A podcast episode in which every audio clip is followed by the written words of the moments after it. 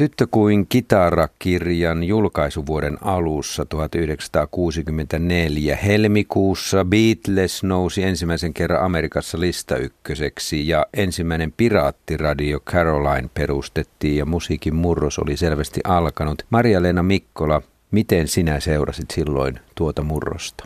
No se oli ihan tavallista elämää sen ikäisille, että olin silloin nuori ja oli ystäväpiirissä ja ihan läheinenkin ihminen, niin oli musikaalisesti lahjakkaita ja katselin vähän sitten enemmänkin sitä elämää.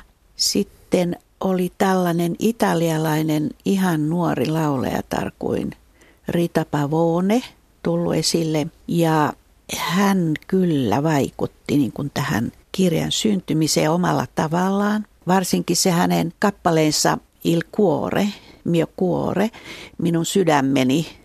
Eli siitähän se nyt sitten jotenkin alkoi. Että mä olin italian kielen taitoinen, mä olin ollut Italiassa töissä ja tunsin italialaisen iskelmän. Mä olin vähän kyllästynytkin siihen. Ja sitten oli Fellinin elokuva Tie, jossa oli tällainen merkillinen pari et mä luulen, että se on ollut alitajuisesti. Mulla ei ollut aavistustakaan, että se on siinä. Nyt, nyt kun luin, niin huomasin, että kyllä siinä on sitä vähän tätä pariskuntaa. Ja se on yksi mun lempielokuviani. Siitä Rita Pavonen sydämeni kappaleesta tavallaan tuli, vai tuliko tämän kirjan päähenkilön naisen sydänvika tähän tarinaan? Tai semmoinen, että hän loppujen lopuksi oli pelkkää sydäntä niin kuin mun mielestä silloin oli se laulu. Jollain lailla se siihen tuli.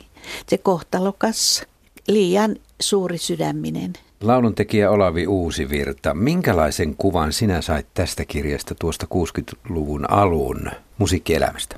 Kyllähän se oli hyvin mielenkiintoinen ajankuva, niin kuin tuossa aluksi sanoit, niin se oli sitä aikaa, kun Beatles oli vasta juuri lyönyt läpi ja Rolling Stonesin ensimmäinen levy ilmestyi juuri tänä samana vuonna. Ja varsinkaan Suomessahan ei tämmöistä pop-tähtikulttia ollut oikeastaan olemassakaan käsitykseni mukaan silloin, että oli tavallaan niin kuin yhtenäiskulttuuri oli, oli hyvin voimakasta. Kaikki sukupolvet tanssivat samoissa paikoissa. Niin kuin tässäkin on se kohtaus, jossa ensin lattialle uskaltautuvat vähän vanhemmat pariskunnat ja sitten siinä vaiheessa nuoret tarkkailevat hmm. tilannetta sivusta.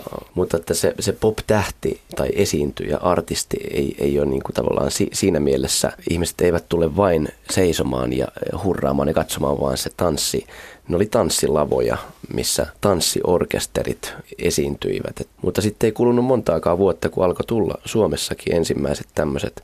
Alkoi olla, eiköhän Lasse Liemola muiden joukossa ollut ensimmäisiä tämmöisiä varsinaisia niin sitten tähtiä ja sitten oli Eero Raittista. Ja... Mitä mieltä olette itse kirjailija Maria-Leena Mikkola ja sitten lauluntekijä Olavi Uusivirta? Onko tämä kirja erittäin enteellinen ajankuva siitä muutoksesta, mitä kohti olimme menossa. Minä jopa väitän, että samana vuonna 1964 julkaistu Hannu Salaman juhannustanssit, joka aiheutti kohun, ei kuvannut niin suurta murrosta kuin mitä tapahtui nuorisokulttuurissa ja populaarimusiikissa tai mitä oli tapahtumassa pikkuhiljaa tässähän ollaan oltu niin lähellä sitä aikaa, mm. että musta ainakin tuntuu, että sitä on ollut vaikeakin. Murrokset havaitaan vasta sitten, kun se on jo tapahtunut kymmenen vuoden päästä, että todettiin, että, että nyt, nyt kyllä tapahtui aika iso nytkähdys johonkin su- suuntaan yhteiskunnallisessa tai kulttuurisessa mielessä, vai, vai tuntuuko se siltä silloin? Mulla ei kyllä ole aavistustakaan ollut silloin, että tämä kuvaisi jotain, jotakin tämmöistä murrosvaihetta – koska se oli sitten kuitenkin jo ollut niin iso se hyppäys siitä vanhempien ihmisten lavakulttuurista, jossa mä olin siis koulutyttönä. En uskaltanut serkkutyttöni kanssa, meidät lähetettiin lavalle, että me niin mentäisiin sinne tanssimaan. Semmoiset koulutytöt mummo lähetti. Niin eihän me siis toistemme kanssa vähän siinä tanssittiin, että aikuiset oli vallottanut kyllä – meidän silmissämme aikuiset nämä, nämä lavat ja tanssilavat. Mutta että sittenhän tuli tämä muutos, että kyllä mä koulussa olin kiinnostunut sitten jaivista ja tämmöisestä niin kuin nuorison tavasta tanssia ja olen ollut erittäin kova tanssia, olen edelleen.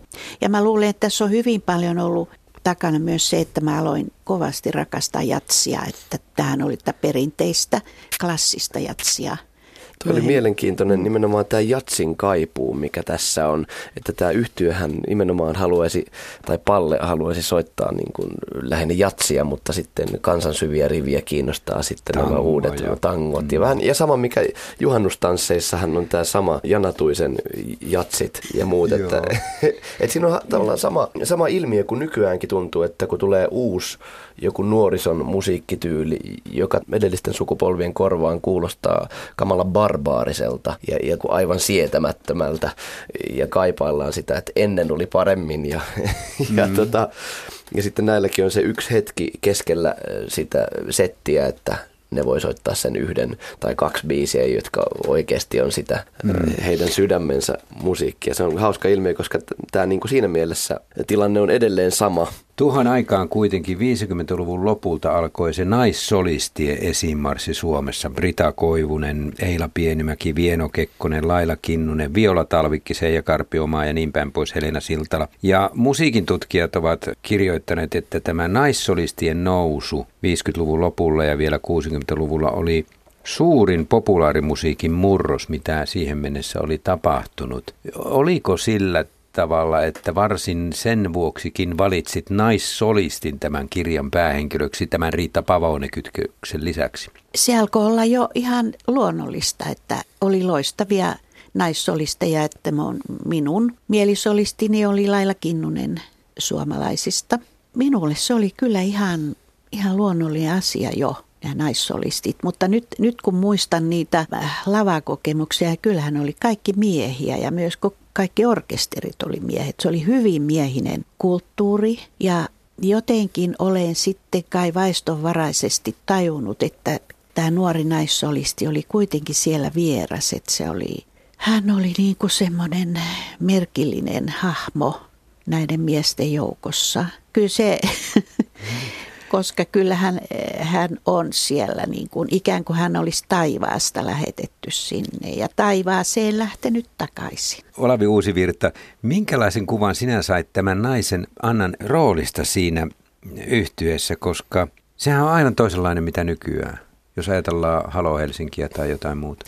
Joo, kyllähän tässä viimeisen vuosikymmen tai parinkin viime vuosikymmenen aikana on, on tapahtunut semmoinen nais, nimenomaan artistien vahva esimarssi ja, ja ollaan jopa ehkä eletty semmoista tiettyä naisten hegemoniaa tuolla popmusiikin kentällä, mikä on mainio, mainio asia, että ja nimenomaan, että ne ei ole enää, niistä ei enää puhuta ikään kuin rockbändissäkään, että he niin kuin naissolistina, siinä ei ole mitään semmoista niin kuin, ikään kuin poikkeavaa tai normista poikkeavaa jotain eri, erikoista, vaan, vaan että siitä on tullut normi. Mutta mikä ja tämä tota... Annan rooli oikein, mi, mi, mikä asema hänellä tässä yhtyessä oli, miltä tuntui? No kyllä se tässä, tässä kontekstissa oli nimenomaan, ehkä siinä oli aika paljon semmoista, niin kuin, se oli nimenomaan tämmöisen laululintunen, herkkä laululintunen ja katseiden kohde pikemmin kuin semmoinen itsenäinen ehkä to, toimija. Että kyllä mä näen tämän Annan hahmon, mä näen se jotenkin niinkin raadollisesti, että, että hänet ikään kuin uhrataan tässä. Ja se, se on niin kuin ikään kuin vääjäämättömänä jo sieltä alussa viitataan siihen, että tämä ei välttämättä hänen vinkkelistään tule päättymään onnellisesti. Että, että se on ikään kuin semmoinen uhri, joka annetaan. Tämä kirjahan aiheutti jonkinlaista kiistaa, erimielisyyttä sitten kritiikkien kautta. Marja-Leena Mikkola, tässä syntyi keskustelu siitä, että tämän kirjan on kai kirjoittanut helsinkiläinen perheenäiti. Ja sä vastasit siihen Parnassossa ja sitten siitä tuli jatkokeskustelu vielä. Joo. Tuo perheenäiti, siis tavallaan se oli on totta, mutta silloin oli kaikki perheenäitejä, että, että sitä ei pidetty niin kuin outona, että naiskirjailijalla oli perhe. kyllähän me 50-luvulla oli paljon, varsinkin runouden puolella, tai ei nyt paljon, mutta oli niin kuin naisia, joilla ei ollut perhettä. Mutta tämä nyt oli siis, naisethan tuli työmarkkinoille ja alkoi tulla myös kirjallisuuteen. Aika huomattavia nimiä alkoi tulla sitten 60-luvulla. Joo, mä, mä olin sillä lailla kiukustunut, että eihän miehistäkään käytetty, että kirjoittaja lienee helsinkiläinen perheen isä, siis nehän olisi nauranut itsensä puolikuoliaiksi, jos niitä olisi näin nimitelty. Et siinä oli joku tämmöinen takana, että mä kiivastuin tästä nimityksestä, mutta se meni sitten kyllä ohi, että ei siitä tullut sen ihmeempää. Ja meillähän alkoi 60-luvulla sitten keskustelu tästä naisen asemasta ja perustettiin tämä ensin ryhmä yhdeksän ja sitten yhdistys yhdeksän, jossa oli miehiä ja naisia, jotka niin kuin sitten sukupuolten tasa-arvosta piti kovasti kiinni ja se oli ihan tutkimuksiin ja tieteeseen perustuvaa silloin. Kyllä ja myöhemmissä teksteissäsi sinä hyvin paljon toit tätä esiin, esiin ja vaadit tasa-arvoisuutta ja mm. hyvin paljonkin otit kantaa erilaisiin yhteiskunnallisiin asioihin, mutta erässä artikkelissa sanoit vastustaneesi tuohon aikaan perinteistä naiskuvaa ja perinteistä mieskuvaa, jossa mies on Don Juan ja nainen on huono nainen, joka vietellään. Tavallaanhan se asetelma on tässä myös tässä kirjassa, että siinä on palle, joka on sitten ryypiskelevä ja tämmöinen huono naisten viettelijä mies ja sitten tämä nainen todella uhrataan alttarille, niin kuin Olavi Uusi Virta sanoi tuossa. Mietin tämän kirjan lukemisen jälkeen, että mitä tuo 60-luvun alku itse asiassa teki nais- ja mieskuvalle. Antoiko se vain miehille luvan käsitellä naisia todella törkeästi? Se vapautuminen niin sanotusti. Niin, no ei. Kyllähän siellä, kyllä oli monipuolisia naiskuvia myös alkoi tulla. Ja tässä ei, tämä on enemmänkin mun mielestä runoa tämä, tämä kirja, että mun oli mahdotonta tehdä tästä Annasta toisenlaista, että se alkoi elää niin voimakkaasti mielessä. Ja sitten kyllähän mä nyt seurasin sitten näitä orkestereita ja näitä, näitä orkesterijohtajia, mutta mä sanoisin, että tässä pallessa on paitsi nämä kamalat puolensa, joita mä en tuomitse, vaan kuvaan, niin hänessähän oli tämmöistä suuren taiteilijan kipinää joka kyllä tukahtui sitten. Enhän mä tehnyt mitään ohjelmallisia ihmiskuvia, että se mm. olisi ollut ihan mahdotonta. Kun se, silloin kun se alkuidea lähtee viemään, niin silloin tämmöiset unohtuu tällaiset niin kuin ohjelmalliset näkökohdat. Mielenkiintoista tuossa on toi kertojan ääni jonka etäisyys vaihtelee hahmoihin kohteisiinsa, että välillä kertoja on niin kuin ihan vierellä ja aikamuodossakin niin kuin siinä hetkessä läsnä. Ja sitten seuraavassa hetkessä se onkin tavallaan sekä ajallisesti että paikallisesti etäällä ja menneessä aikamuodossa ja jopa musta oli mielenkiintoista se, kun välillä hän ei, ikään kuin kertoja ei tunnistanut näitä henkilöitä, vaan se alkoi, että tyttö heräsi ja sitten yhtäkkiä se muuttui sitten vaivihkaan sitten, annaksi.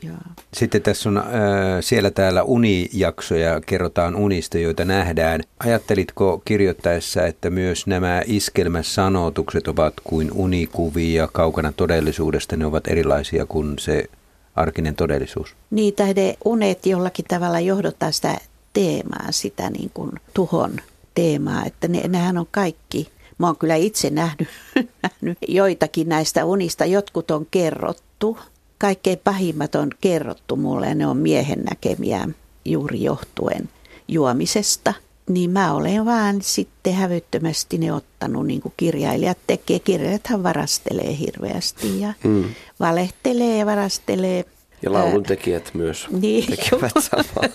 Just samaa. Toi oli hyvin mielenkiintoista, että sä oot huomannut tämän kerrontatekniikan. Mun esikoisteos, jonka mä hyvin nuorena julkaisin, 22-23-vuotiaana, se oli novellikokoelma – ja tässä on kyllä novellin sitä salaperäisyyttä, mikä novelli. Novellihan ei koskaan niin paljasta suoraan mitään. Mm. Ja tämä kerrontatekniikka näine unikuvineen on kyllä sieltä ihan selvästi, koska mä oon niin perusnovellisti. Et siis romaanihan mulle itse asiassa aika vieras tapa kirjoittaa, mutta tästä nyt tuli tällainen romaani. Tämähän oli Juhani Peltosen mielikirjoja, että hän aina puhui tästä, kun tavattiin. Tyttö kuin kitara tuli vuonna 1964 ja siltä vuodelta Arvo Salo niputti kolme kirjaa. Ne kaksi muuta olivat Hannu Salaman juhannustanssit ja Pentti Saarikosken ovat muistojemme lehdet kuolleet. Ja Arvo Salo kirjoitti mielenkiintoisesti, että nämä kirjat ovat merkittäviä todistuskappaleita maailman hajoamisesta.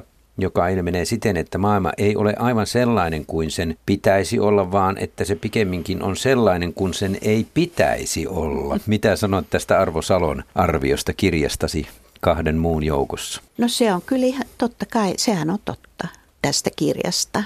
Niin, sä kirjoitat mm. tässä myös sellaisesta maailmasta, mikä on sellainen, jonka se ei ehkä pitäisi olla.